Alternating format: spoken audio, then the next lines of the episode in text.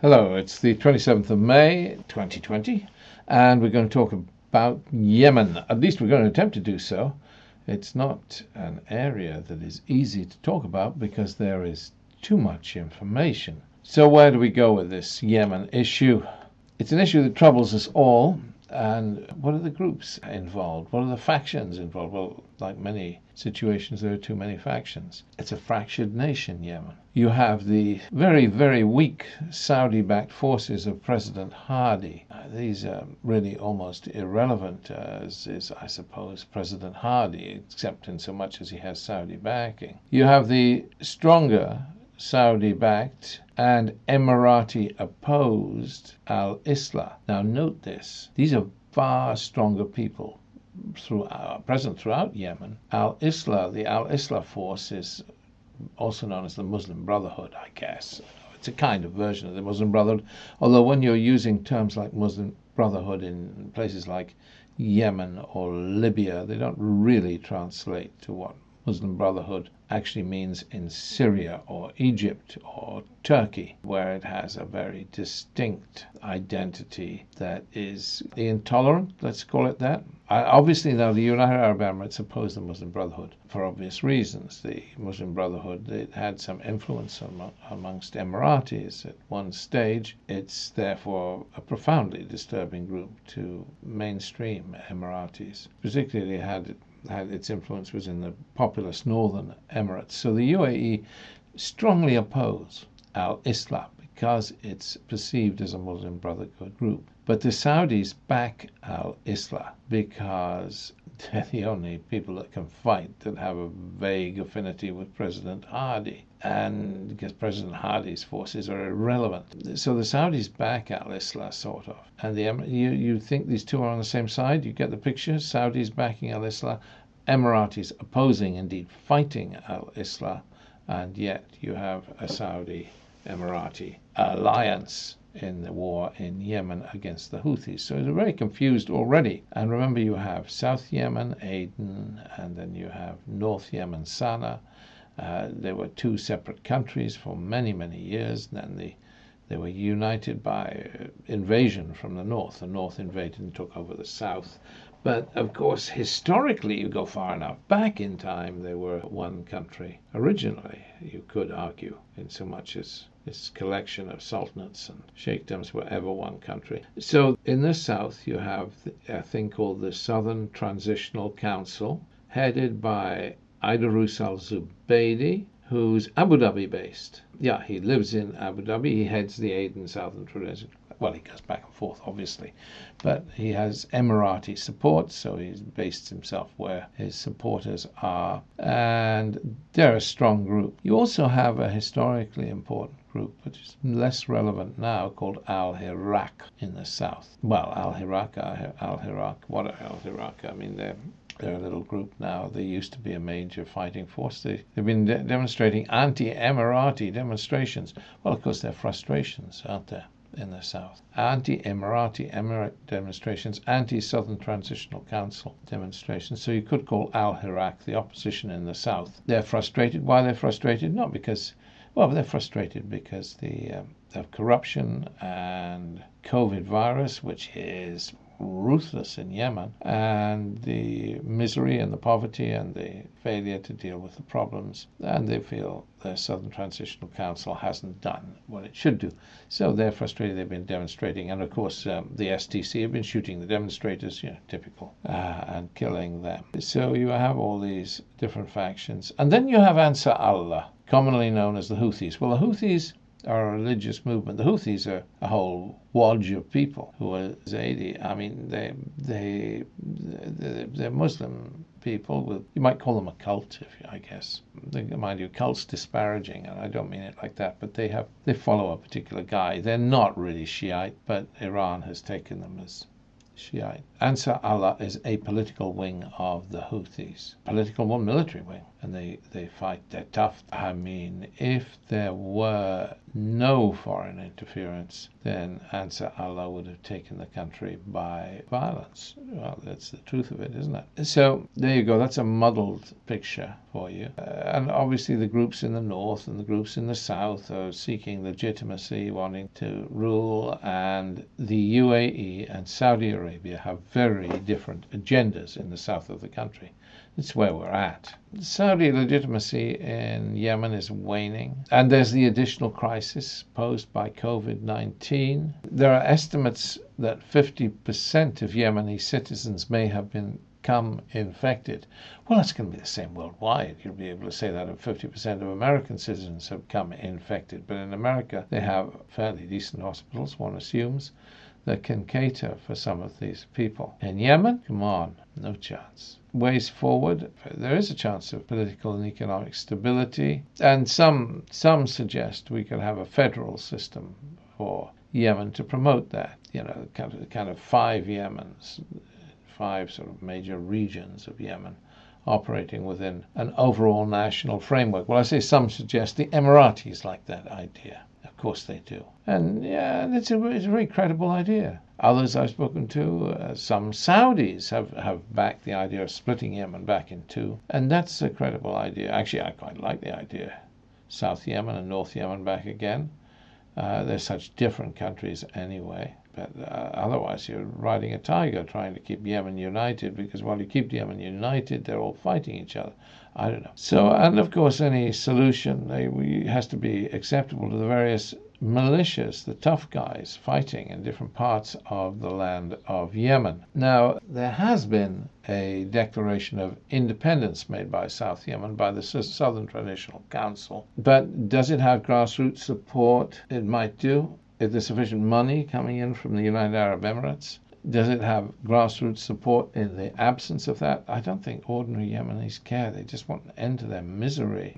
How many of them are ideologically driven by issues of nationalism? Or I don't think so anymore. Anyway, that's just a supposition. So, what's the state of the war? Well, the Houthis have been doing very well. Houthis, I mean Ansar Allah, or whatever you like to call them, the forces fighting against the Saudi Arabian backed forces in the north. There are soldiers on the ground. Of course, the Emiratis lost hundreds of men. No official figures that don't reflect reality. I don't think that a lot of fighters from the Northern Emirates joined the UAE army, and a lot of lives have been lost. Saudis have had people imprisoned, captured. The Houthis or the Ansar, whatever, have been romping their way across, uh, leaping into Saudi Arabia. It's a war well, how are you going to win this bombing? You're not going to.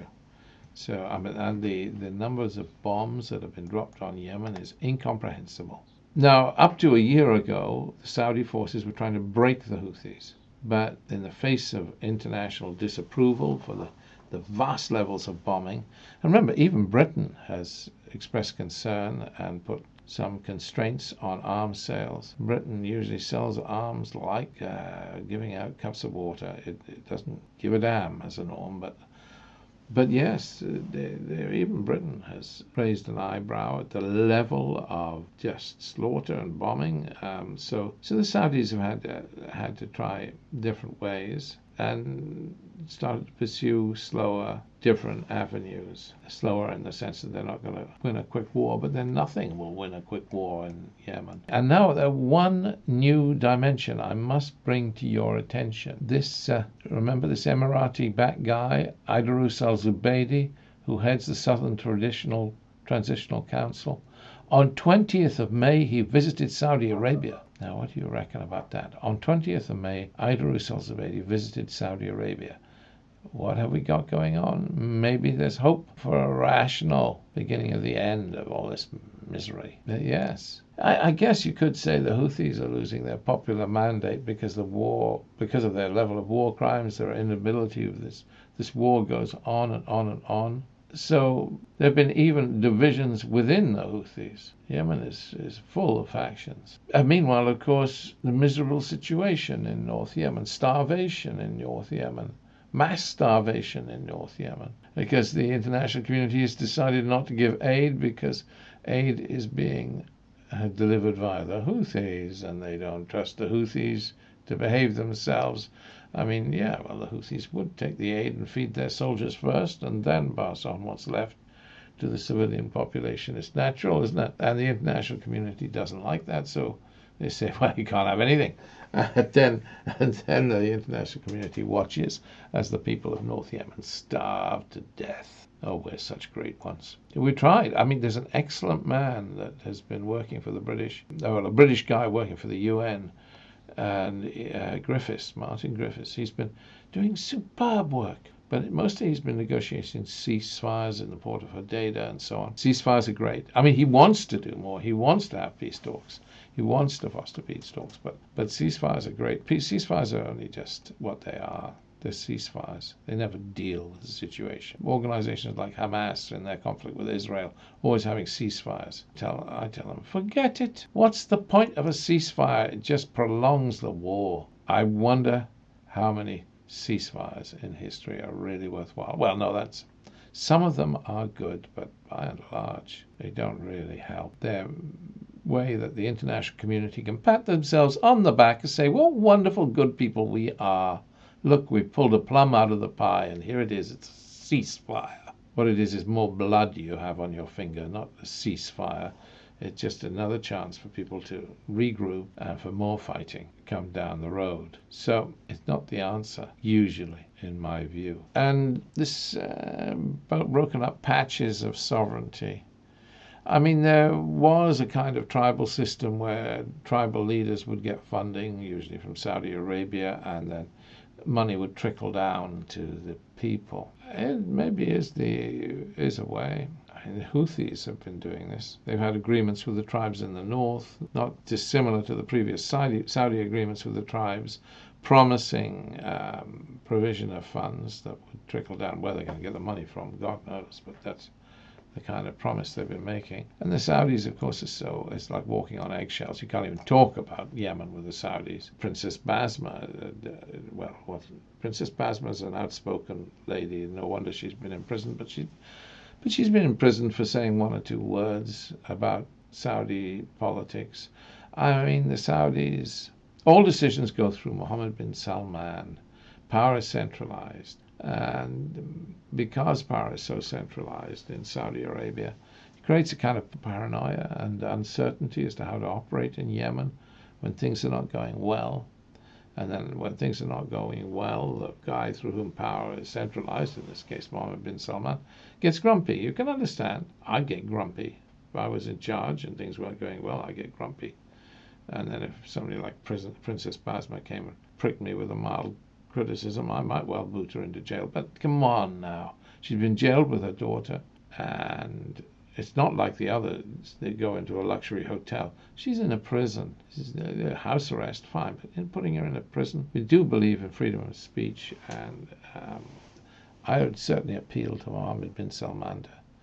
I mean, okay, Princess Basma's an irritant, but don't imprison her. It's just not nice. Um, and the GCC is falling out over Yemen, of course. Um, growing disagreements within the GCC the UAE approach is becoming more favored by Western governments. Yeah, it challenges Saudi regional hegemony. I mean, even in the Yemeni context, I suppose the UAE are viewed more lightly than the Saudis. They're not necessarily, I mean, they've, they've been an enemy force for the Yemenis, but they're not viewed as a colonizing force. They're not the best position to broker peace, of course, the Emiratis. And let's be clear here, by the way, Emiratis have a a second agenda here.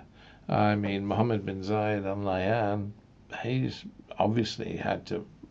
This this uh, Mohammed bin Rashid has been the one, I, as I understand it, has been pushing the Yemen war, but but Mohammed bin Zayed is UAE crown prince, and he has to he has to sign off on all this stuff. What are his motives for supporting the STC? Well, he'd like to gain Aden as a port under UAE hegemony. So nobody's innocent, but that's fair enough. That's the way things are in the Middle East. I mean, you can't complain about UAE wanting greater hegemony. when You've got countries like Britain and America romping all over the Middle East, having uh, hegemonic roles. But uh, back to COVID 19, the COVID 19 pandemic is really bad. And, and of course, it's bad in America. It's affecting the American bandwidth with regard to Yemen. So America is not really thinking about the Yemen issue like it did. Uh, America's attention span is limited. But it is concerned about Yemen. It's concerned about Yemen because it's concerned about uh, concerned about Iran. And it regards Yemen or oh, the Houthis as puppets of Iran. It's, they have a lot more autonomy than Lebanese Hezbollah or the Iraqi militia, so that's debatable. But and their interpretation of Shiism is is completely different from that in Iran. But of course, Iran has historical ties to Yemen. Everybody has various ties, some of which are dubious. It's quite possible that the Saudi-backed Al-Islah we were talking about earlier the kind of Muslim Brotherhood may get more tied to Al Qaeda in the region and become a more mainstream militant Islamic movement. Al Qaeda is still very prominent. Al Qaeda in the Arabian Peninsula is still very prominent, particularly in South Yemen, uh, up in the hinterland. And uh, it's wrong to think that Al Qaeda is gone. It hasn't. Uh, I'm talking old fashioned. I'm not talking about Islamic State, IS. I'm talking about Al Qaeda, from way back, that big old bugbear, is still strong in Yemen.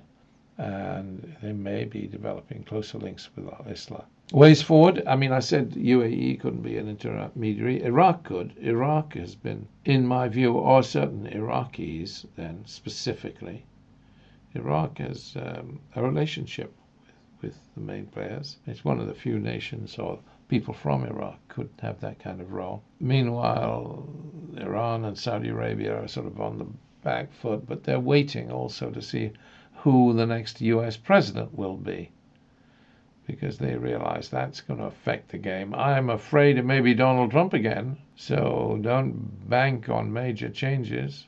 But back to this COVID 19. COVID still hitting Yemen hard. Starvation is hitting Yemen hard. War is hitting Yemen hard. We need a way forward and we need all energy to be focusing on peacemaking roles. Uh, if we can't get Yemeni men to sit down, we should get Yemeni women to sit down. Any peacemaking role in Yemen counts and matters. There's not enough second track discussion. Too much is left to the United Nations. They think, oh, well, he's trying. Well, Martin Griffiths is trying. Great man. But it's also down to others, also down to doing second track work uh, because the governments of the world have failed utterly. So they're a waste of space, a waste of space. So it's down to the second track community to really pull their fingers out because we've been doing nothing to help Yemen. We've been weeping crocodile tears. We've been listening to the news reports, watching them die, and doing nothing. And it is time for the second track community, the international peace builders, to actually stand up, step up to the mark, and do something instead of complaining. We all have a responsibility here for poor Yemen. Okay, thank you.